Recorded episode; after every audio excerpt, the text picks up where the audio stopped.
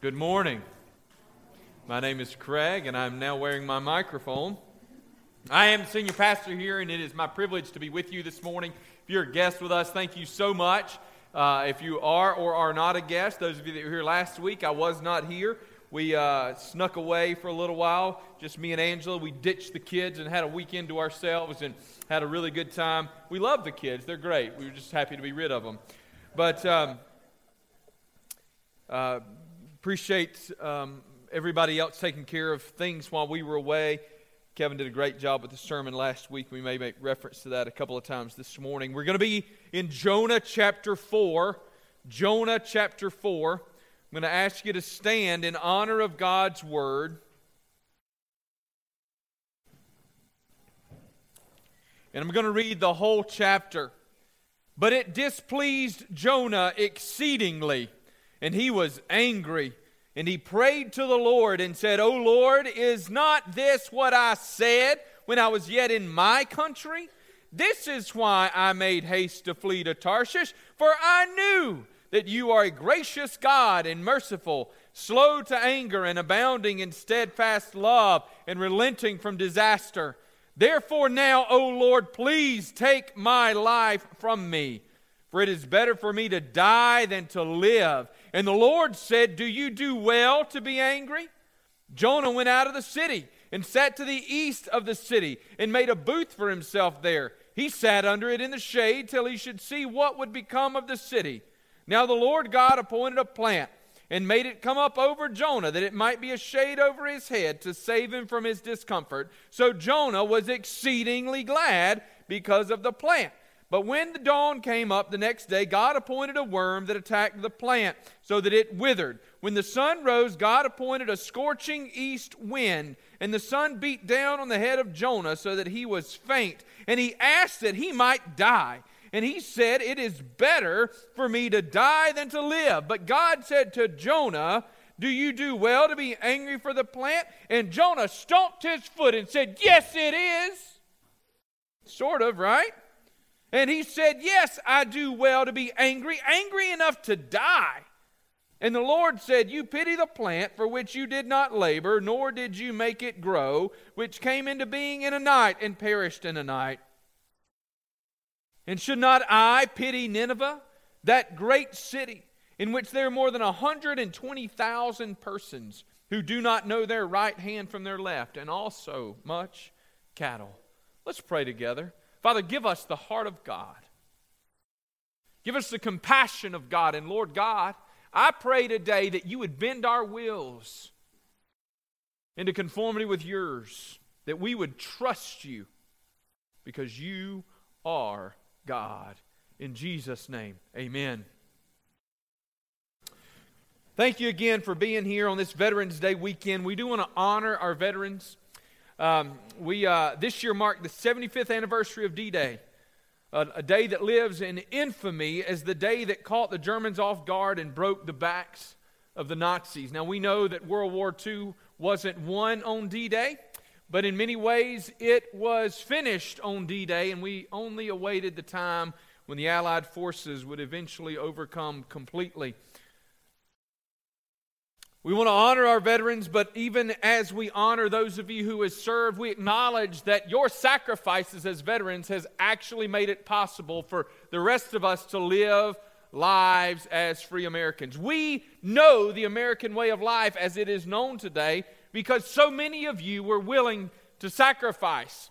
Those of you who are with us were willing to sacrifice your time, willing to sa- sacrifice all sorts of opportunities so that you could serve your country and secure for us freedoms Others, of course, gave much greater sacrifices. I would encourage you, perhaps in honor of Veterans Day or, or this time, perhaps to read a book or, or, or, watch a documentary about some of the things that our soldiers go through. Alex Kershaw wrote a pretty good book this year called The, the First Wave, which is in honor of the 75th anniversary of D Day, that just recounts not only the, the experience of those, uh, of, of the actual attack and of, of the actual, but actually deals with individual lives that were affected. Sometimes we can look at, at an army and forget that an army is made up of individual people.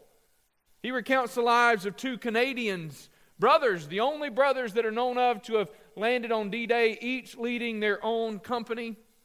One of whom was wounded on the beach. His brother thought he was dead. He was received news from the front that his brother had been killed in battle. His brother continued to fight on, was later wounded in battle, and was taken to a hospital in England. And there in the hospital in England, he was found in the hallway, and the nurse reprimanded him for being out of his room. He said, Ma'am, I just got here. She said, I'm not putting up with your mess. I'm taking you back to your room. And she wheeled him down the hallway into the room, and there was someone in his bed. And she said, Who are you? He said, I'm Colonel Dalton. She said, No, you're not, because he's right here. And he sat up, and there the two brothers were reunited in a hospital and discovered that they both had survived D Day. Our veterans have experienced things that most of us can't even imagine, and I appreciate all that you've done to secure the freedoms that we have as Americans. But not everything we do as Americans is great, is it? We are a practical people. As Americans, we like things that work. We like lists. Now, I've got a book that I brought up here with me, and it's called Lists to Live By. I'm convinced that this book only works in 21st century America. Well, it was probably written in, in the 20th century, but only in America. This is an American book. It's practical, concise, and immediately actionable. Everything about this book says do it right now. I don't even know where I got this book, just for the. I, I can't believe. I, I must have picked it up at a used book sale or somebody gave it. This is not a book I would have paid more than a quarter for. But when they do that Friends of the Library book sale every year, just in case you didn't know that, you can buy books for a quarter. And as a pastor, occasionally I walk through and I go, huh, I'll give a quarter for that because there might be an illustration in it. This book's terrible. but it contains all sorts of lists. Let me read. I mean, I just can't imagine this laying on my bedside table and rolling over and going, let me enjoy this. Let me, let me read some of these to you. Lists with titles like Danger Signals of Stress, Parenting 101, Conversation starters. How about this one? Nursing home checklist. Some of you might want a copy of that.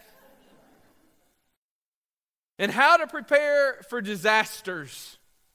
This is an American book, right?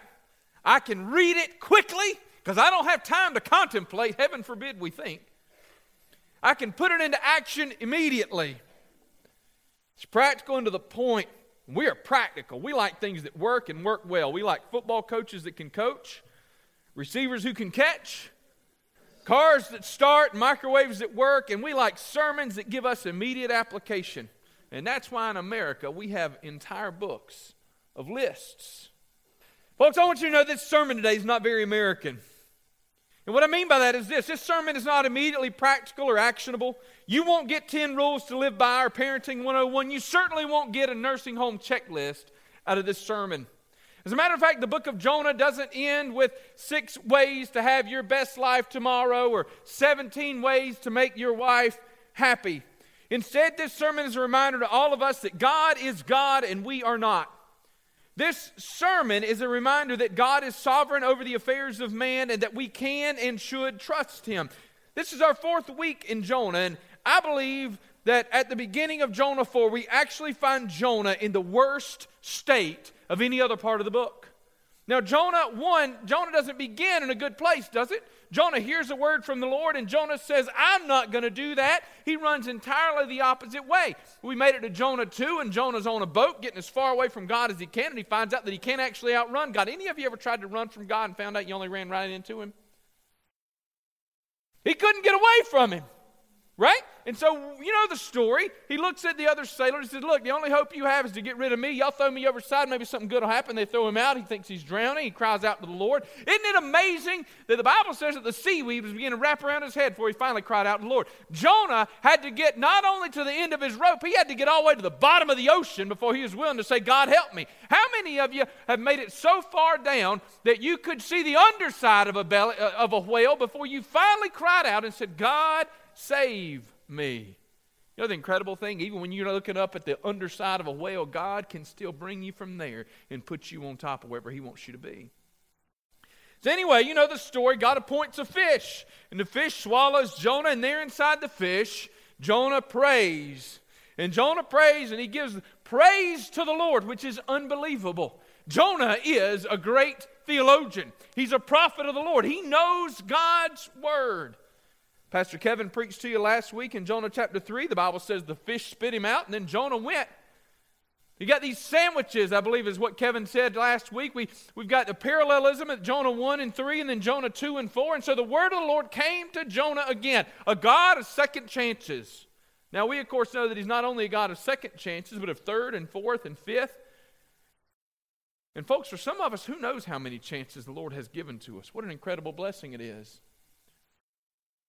But God doesn't give Jonah a lecture. God says, Jonah, go.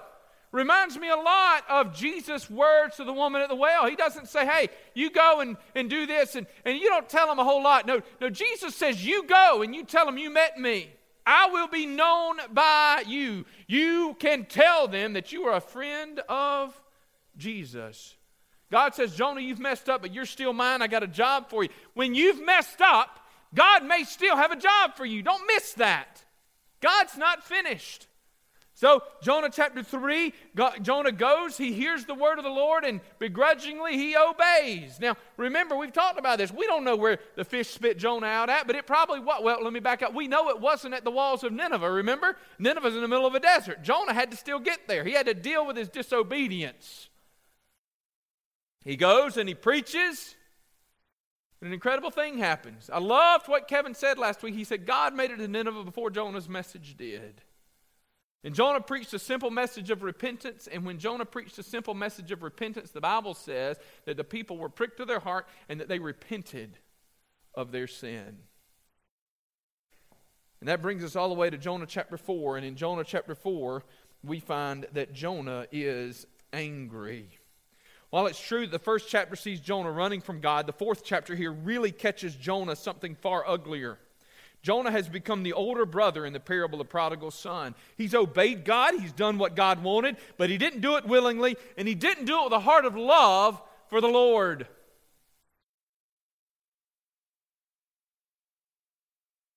Jonah was the angry son cleaning his room and slinging and griping and moaning and crying and yelling the entire time. Jonah preached God's message and then Jonah got mad. And why did Jonah get mad? Jonah got mad because God did what Jonah knew that, jo- that God could and would do. Jonah was mad, but he wasn't just mad. I want us to consider the way that a, a few of our English translations handle this passage. The NIV says, But to Jonah this seemed very wrong, and he became angry. Now, by the way, the, the this that seems wrong is that God had forgiven Nineveh, okay? The, uh, the New Living Translation says, This change of plans greatly upset Jonah, and he became very angry. The ESV that we've already read from says it, but it displeased Jonah exceedingly, and he was angry. Another version says, Jonah, however, was greatly displeased, and he became angry. The NASB says, but it greatly displeased Jonah, and he became angry and on and on and so forth. The CSB says Jonah was greatly displeased and he became furious. Folks, I, I, want you to know that sometimes the English translators of our Bible write these things in a way that helps us to understand it, but, but sometimes in the translations, it seems as though it might actually get toned down a little bit. Literally, in the Hebrew here, and some of your Bibles have a footnote that says this, that Jonah, that to Jonah, the thing that God did seemed evil. Literally. But it displeased Jonah exceedingly. In other words, but Jonah felt that God's actions were evil, and Jonah became exceedingly angry. What does exceedingly angry mean? This is throwing the coffee pot mad, folks. This is angry. This is furious. This is mad. This is stomping, snorting, screaming, mad. So the next time you're upset, just say to your spouse, I was exceedingly angry. They'll know exactly what you mean.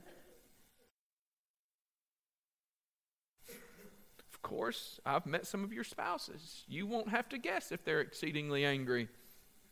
That was a joke.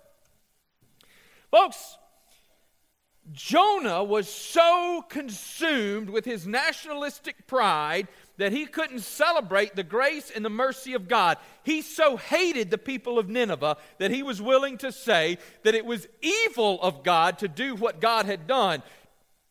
Jonah was furious because God had acted with mercy and compassion.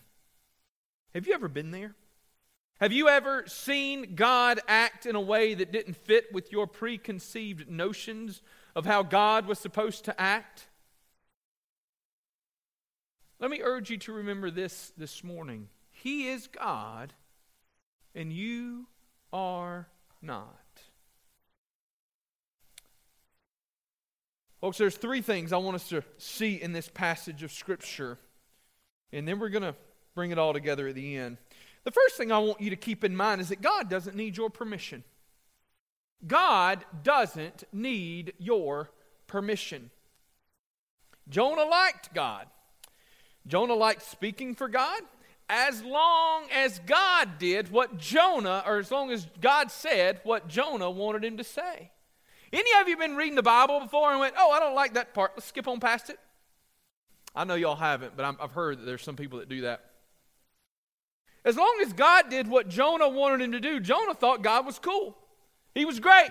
I want to be in his service. However, the minute that God did the very thing that Jonah didn't want him to do, Jonah became angry. And as we just saw, more than just angry, he was stomping, snorting, mad. He was furious with the Lord. Isaiah 5:20 warns us, "Woe to those who call evil good and good evil, who put darkness for light and light for darkness, who put bitter for sweet and sweet for bitter. Jonah needed to hear the words of Isaiah. Woe, Jonah! Jonah was charging God with evil. Have you ever charged God with evil? Perhaps you're angry with God today because of something that's happened in your life. Maybe you didn't like it. You don't like it when Bible says forgive. You don't like it when God says that you have to forgive. You don't like that part. You don't like it when God says that you've got to behave in a certain way. You don't like it when the Bible says that you've got to love your neighbor as yourself. You don't like it when the Bible says that marriage is a sacred union to be protected and honored. You don't like those things. No, you probably didn't have the guts to come out and say that God was wrong or that God was evil.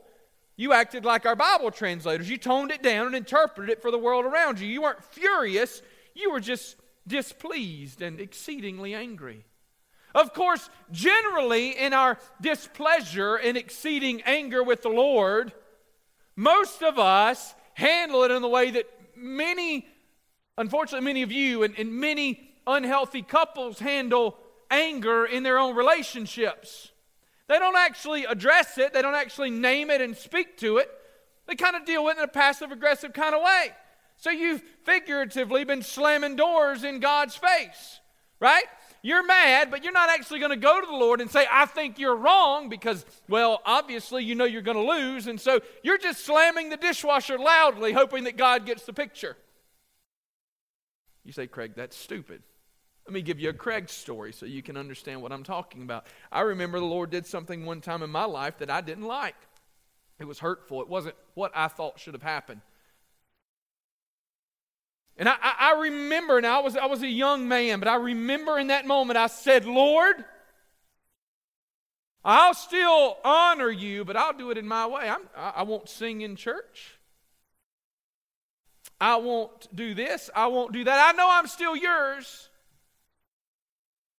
But you're only going to get the part of me that I want you to have.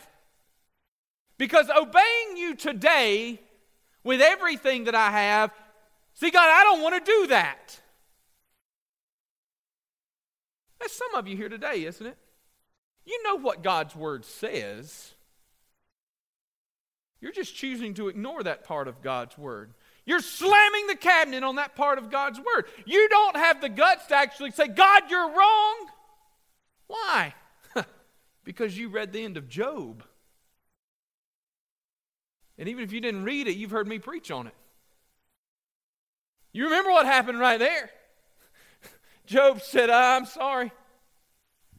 God says, stand up like a man and let's have this conversation. Job said, Whoa, no, no. Now, why did God say? Because Job had said, if only I could see you face to face, I could get this straight with you. Y'all give Job credit for something. The man had guts. He was stupid, but he had guts. If there was a mediator, then maybe. So God showed up, and Job backed up. What did Job say? He said, I had heard of you with my ear, but now, God, I'd heard about you, but now I know. And I don't want any more. Here's what I'm going to do, Lord. I'm going to shut up, and I'm going to back up, and I'm going to listen up. So maybe you read the end of the book of Job, and so you know better. You know better than to challenge God to a fight. But you're still sitting there going, ah, no, Lord, you can't, you can't do it that way. And, and this is what you're saying. You're wrong. Oh, you don't come out and say it, right? But folks, when you refuse to obey God's word, the reason you don't obey it is because you're saying, God, you don't know. But I know.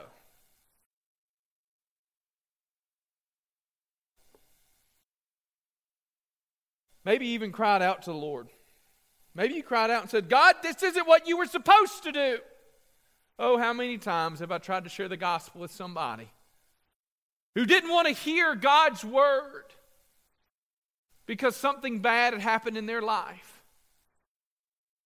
And I don't want anything to do with a God who would let that happen. Folks, I want you to know that if it happened, God let it happen. I want to put that out there. The question we've got to wrestle with is when I will trust Him. He doesn't need your permission. Why? Because He is God and you are not. It doesn't seem fair to you. Okay, the world doesn't revolve around you. You say, Craig, this isn't very nice. I'm not trying to be ugly, I'm trying to be honest. And if you think I'm just like mean, go read Rick Warren's book, The Purpose Driven Life, one of the most popular and best selling Christian books of all time. What are the first words in the very first chapter of that book? Do you know what they are? These are the first words. It's not about you. That's the first words in the whole book. Rick Warren says if you want to figure out what God's will and God's plan is for your life, the first thing you got to understand is it's not about you. It's called God's purpose and God's plan. You're not the subject of the sentence. God is acting upon you. We can trust him, though, can't we? He works all things together for good for those who love him and are called according to his purpose. Do you believe that word? If so, then you can trust him. But listen, he doesn't need your permission. God is God and you are not. Of course, it's interesting in Jonah's life that the thing he's so upset about is the fact that God showed mercy where he didn't want mercy to be shown. Is there somebody in your life today, right now, maybe a group of people, even, that you just believe are beyond the Lord's ability to save? Perhaps your heart is so hard toward that particular group of people or that particular person that you believe that if God were to save them, you would rather not serve a God who would save them. You know, in Romans 9:15, Paul quotes God's words to Moses. And what Paul or what God said to Moses is, I will have mercy on whom I have mercy, and I will have compassion on whom I have compassion. Oftentimes, as we understand that passage of Scripture, we see it as a limitation on God's ability or God's willingness to extend grace. In other words, who are you to answer back to God what He can or shouldn't do? But I believe that for Jonah and probably for Moses, and maybe even in Paul's words in Romans 9, the intention here was not to limit the grace and the mercy of God, but instead to expand the grace and the mercy of God. Imagine God looking at Jonah and using these exact same words. Jonah, I will have mercy on whom I have mercy, and I will have compassion on whom I have compassion. Who are you, O pot, to speak back to the potter? You have no right to tell me what I can or shouldn't do, because I am God and you are not. If I choose to save to the uttermost, that is my prerogative. God doesn't need your permission because He is God and you aren't. The second thing this morning, God doesn't change. Some of you are going, Boy, I hope this gets more encouraging. Eh. God doesn't change. Now, listen, when we think about the changelessness of God, it is a good thing. God isn't moody or hormonal, God isn't fickle, God is not a teenage girl or a grown woman. Just another joke. Just another joke. I know, I know. I'm up here by myself, so I think I can survive it. He's also not a man. So there you go. Or a four year old kid. God is not human. He's not your husband who's frustrated about the ball game, and so you got to be careful exactly what you might say. He's not your wife who's upset because the kids have been a nightmare. He's not your kid strung out on whatever steroid medication the doctor put him on to try and get him better, which is terrifying. He's none of those things. He's God. He is changeless. That means we know exactly what we're going to get with God. Have you ever known somebody where you just didn't know which person you were going to get? Right?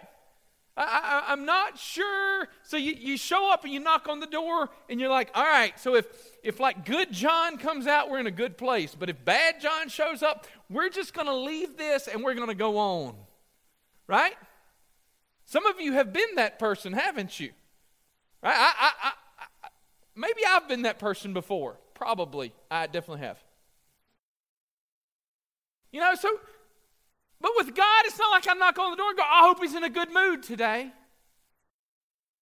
When I knock on the door of heaven in prayer, I know the God that I'm going to get because he doesn't change. It was this change. Now, theologically, this is called the immutability of God. God is immutable, he does not change. And it was this changelessness that caused Jonah to run in the first place. Though Jonah was in the wrong in his practice, Jonah was right in his understanding of God. Now, listen carefully. Did you hear this? You can be right in your theology and wrong in your practice. Jonah was a great life group member. He would have been a great Sunday school teacher. Jonah was a great theologian, but a poor disciple at this point in his life. You ready for this? You can have all, all the right answers and still be all sorts of wrong. You can have all the right answers and still be all sorts of wrong.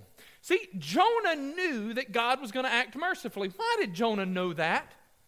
Because God is a merciful God. When he, as a matter of fact, when he revealed himself to Moses there in the book of Exodus, in that same place where he said, I will have mercy on whom I will have mercy, right? He says that I, I, I am God. I'm, I'm, a changeless God, and I will have mercy on whom I will have mercy. What does that mean? I am merciful, compassionate, slow to anger. He is all of those things. And when he came to Jonah and he says, Jonah, I want you to go to that to Nineveh, that great city, and I want you to warn them of my judgment. Jonah said, You're going to judge Nineveh? Yes! This is awesome. I can't wait. But God said, No, no, no. I, I actually don't want to judge them, Jonah. So if you'll just go and preach to them, maybe this calamity can be avoided. And Jonah said, nah, nah. How, how about I don't? See, Jonah said, I, I like this idea of me watching hellfire and brimstone rain down upon Nineveh. And, and see, God, I know, I, I just I just got a hunch that if I show up and if I tell them what you're going to do, and if I tell them that you're willing to forgive them, and if I tell them that you're willing to hold, withhold even your hand of judgment.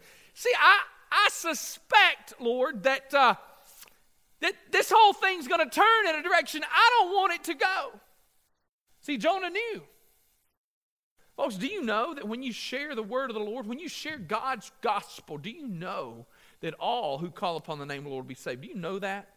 Do you know there's never been a soul on this earth that has ever lived that cried out to the Lord for salvation, whom God turned his back on? Do you know that? He is a changeless God. He does what he says he's going to do. Likewise, there's never been one who died apart from Christ who did not experience the judgment of God because he does what he says he's going to do. He is not fickle, he does not change. Do you know that that's a good thing? Why? Because we know what we're going to get. He doesn't have to apologize for losing his temper acting out of character because he never did. He never does. He never will. There's never going to be a video of God that surfaces on the internet and people go, oh, that's not who I thought he was. Nobody's going to catch God on a hot mic saying something that's outside of his character. He always acts within his character.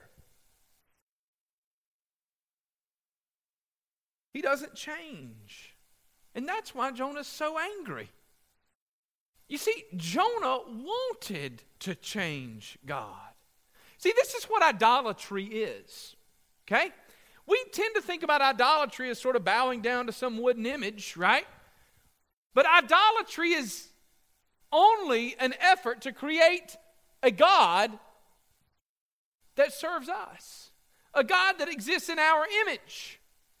We tend to build a God for us that does what we want that God to do. As a matter of fact, left unchecked by the Word of God, Jesus begins to look a whole lot like me. And he looks a whole lot like you, too, doesn't he? Christmas is coming up, and we see how we tend to project things into our own image. If you walk into uh, a Caucasian home, Santa Claus is usually white. If you walk into an African American home, Santa Claus is usually black. Why? Because we tend to project ourselves onto the things around us. And folks, white people tend to think of Jesus as white. Dark skinned people tend to think of Jesus as dark skinned. English speakers tend to pray assuming that God speaks English. He doesn't, He just sort of speaks them all. God doesn't change, He's always God. And then finally, this morning, God is in control. Listen, some of you are going, Craig, I showed up today because my life's falling apart. And I didn't really need a theology lesson. What I really needed was six steps to help me get my mess together. Folks, I want you to know that until you get your understanding of God right, you can have all the right steps and you can still be wrong. God is in control, and that's a good thing. Now, listen, Jonah built a hut to see if God would do what he expected. Now, the Bible says that Jonah entered on one side of the city, okay? So he entered from the west and he went out of the city and he sat down to the east. So what happens is, as Kevin preached last week, he comes in, he goes through the city. Am I going right east to west from the way y'all are looking? I think I got this right. And he goes to the east side. Does this look like the east side to y'all? I'm backwards. I'm trying to figure out in a mirror. Okay, well, maybe he's on the other side. The point is, he's on the east, okay? Um, he's on the east side of the city, and the Bible says he built a hut. Now, he's in the middle of the desert. It's a very arid country, so when he built a hut, he didn't have a lot of sticks, he didn't have branches or brush. Anything close to the city would have already been scavenged for all that, so people could use it for firewood. So he probably just used some rocks, some stones. He used some dirt, maybe some sand and some mud, whatever he could find. He pushes it all together and he creates a hut to try and protect himself from the elements. And the primary element in this day and time is going to be what? The sun in the desert. And why does Jonah build himself a tent or a hut? Jonah says, well, maybe, just maybe, I can sit here for 40 days. And maybe, maybe they won't repent, or maybe God will change his mind. Here's what Jonah's doing he's popping popcorn and waiting for the show. Jonah is vengeful, he is angry. Remember, he's exceedingly angry. He's furious. And he's allowing that anger to eat him alive. That's a sermon all to itself, isn't it? Will your anger eat you alive? Imagine that he holds on to his anger so much that he's willing to sit there and stew in it for 40 days, hoping, praying, meditating, begging that maybe God is going to give him the fireworks show that he wanted. And God says, Do you do well to be angry? Jonah says, Lord, just let me die. It's better for me to die than to live. And God says, Does it do well? Are you good to be angry? Are you proud of yourself, Jonah? Jonah went out of the city, sat down, he built his little hut. When it got hot, God did a nice thing. God grew up a little plant for him. It came up. This is a miraculous plant. It's pointless for us trying to figure out which plant this was, okay? It doesn't matter. This is a, a picture of God's miraculous work. God sovereignly appoints a plant to grow up, and it grows up and it provides shade for Jonah. But the Bible says after just one day, God appointed a worm. Now, I felt, thought it was funny as I read through some commentaries, there are people who question whether or not a worm could actually do this. Those people have never had squash plants, apparently. Because, y'all, I have grown the most beautiful squash you've ever seen and woke up the next morning to see all of it laid on its side dead. God appointed a worm, and the worm came as God's messenger of destruction. That's something. What ruined Jonah's day? A worm. Bible says the worm came, attacked the plant, it withered, and when the sun rose, God appointed a scorching east wind, and the sun beat down on the head of Jonah so that he was faint. I read this week, I just read it one place, so if this isn't true, y'all forgive me, but I did read, read this week, there was a point in time when in, in some Islamic countries that this scorching heat was so bad and so significant and as the wind blew, that it, it, it drained people so much and, and even brought about delirium to such a degree that people who committed crimes during these times of intense, scorching wind and heat, that their punishment could be lowered as a result of the effects of this weather condition on their lives. That, that their, their behavior was directly attributed to all the things that came about as a result of this wind.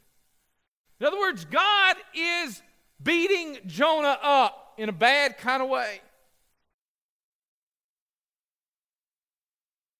And Jonah was faint, and once again, Jonah said, It's better for me to die than to live.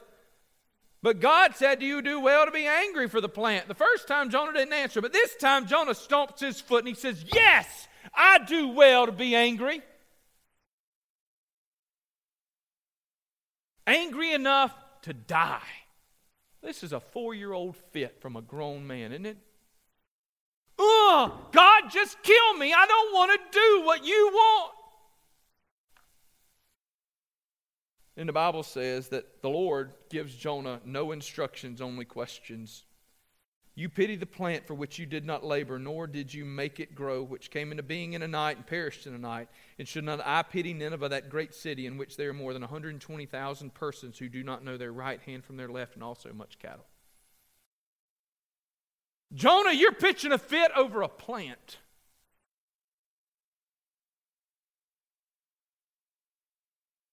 And yet, I shouldn't have pity on 120,000 persons this idea of not knowing their, their, their right from their, their hand from their hand, they're spiritually blind. Jonah waited, probably holding out hope that God would still judge Sodom or judge um, Nineveh like Sodom and Gomorrah. But see what Jonah did? Jonah blamed God. See, Jonah was angry, but why was Jonah angry? Because Jonah wanted to control God. Jonah doesn't want to submit to and serve the Lord, he wants a God who serves him. How many of us want a God who serves us? God, my marriage didn't turn out the way I wanted it to, God. Just kill me. God, I thought I did everything right, but my kids aren't the way I expected, Lord. Why did you do this? God, I worked hard and I got nothing to show for it. Who do you think you are?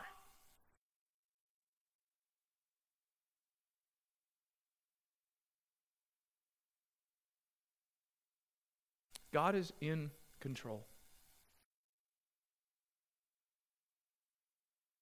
And we don't always like that. But, folks, can I tell you that it's a good thing? It's a good thing. God is in control and you are not. But listen, it's a good thing no matter what happens. you can know that God allowed it and He is at work in it. Is it okay to be angry with God? It's not okay, but it's understandable, isn't it? Don't we understand where Jonah's coming from? Haven't we all been there at some point? The vine grew up around us, and we began to take credit for that thing that we had no control over. We began to serve the Lord as long as life was good, but when life got hard, we stomped our foot and said, Just kill me, God. It's not okay to be angry with God, but it's understandable because we want what we want and we want it now.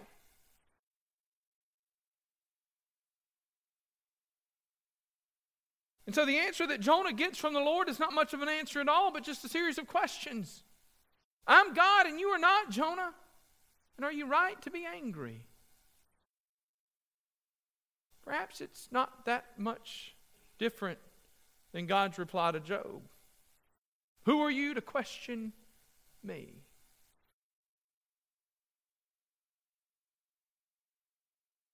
He is God and you are not. There aren't tight answers today. There's no three, there's no three step plan. Because the book of Jonah doesn't end with a three step plan. And we take our marching orders from God's word.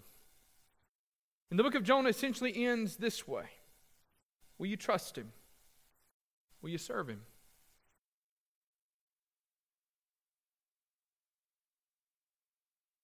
In times of plenty and in times of hardship, will you trust him and will you serve him? If it all went away today, would you trust him would you serve him?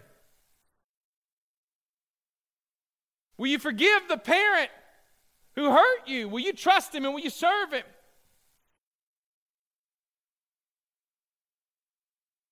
Will you continue to love even when it's hard? Will you trust him and will you serve him? Will you pray for those who persecute you? Will you share the gospel with the person who's hurt you? Would you rejoice in the salvation of a heinous sinner?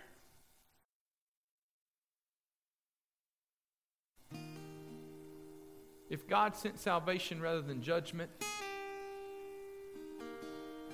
would you praise Him? This morning I come to you and I ask you, will you trust Him?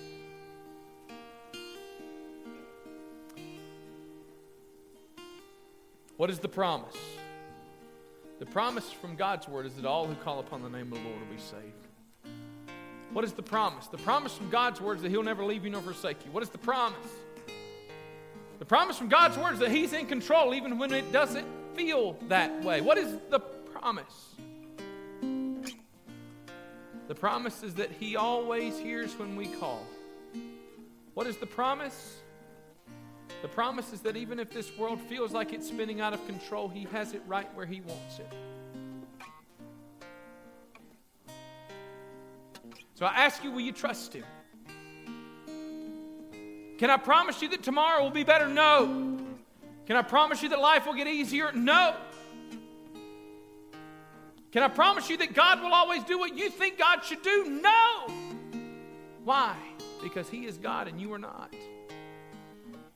But can I promise you that He'll never leave you? Yes. So I ask you this morning if you're here today and you don't know the Lord Jesus Christ as your Savior, if you showed up broken, looking for a way to put it all back together, can I give you this promise? Jesus is the answer. That Though we've all sinned and fallen short of God's glory, Jesus died on Calvary's cross for your sin and for mine, paving the way for you to be saved. See, because of your sin, you deserve hell just like I do, but because of Jesus' sacrifice on the cross, we can have all of heaven's glory. God doesn't always act fair. The most unfair thing of all was our sinless Savior dying on the cross for our egregious sins.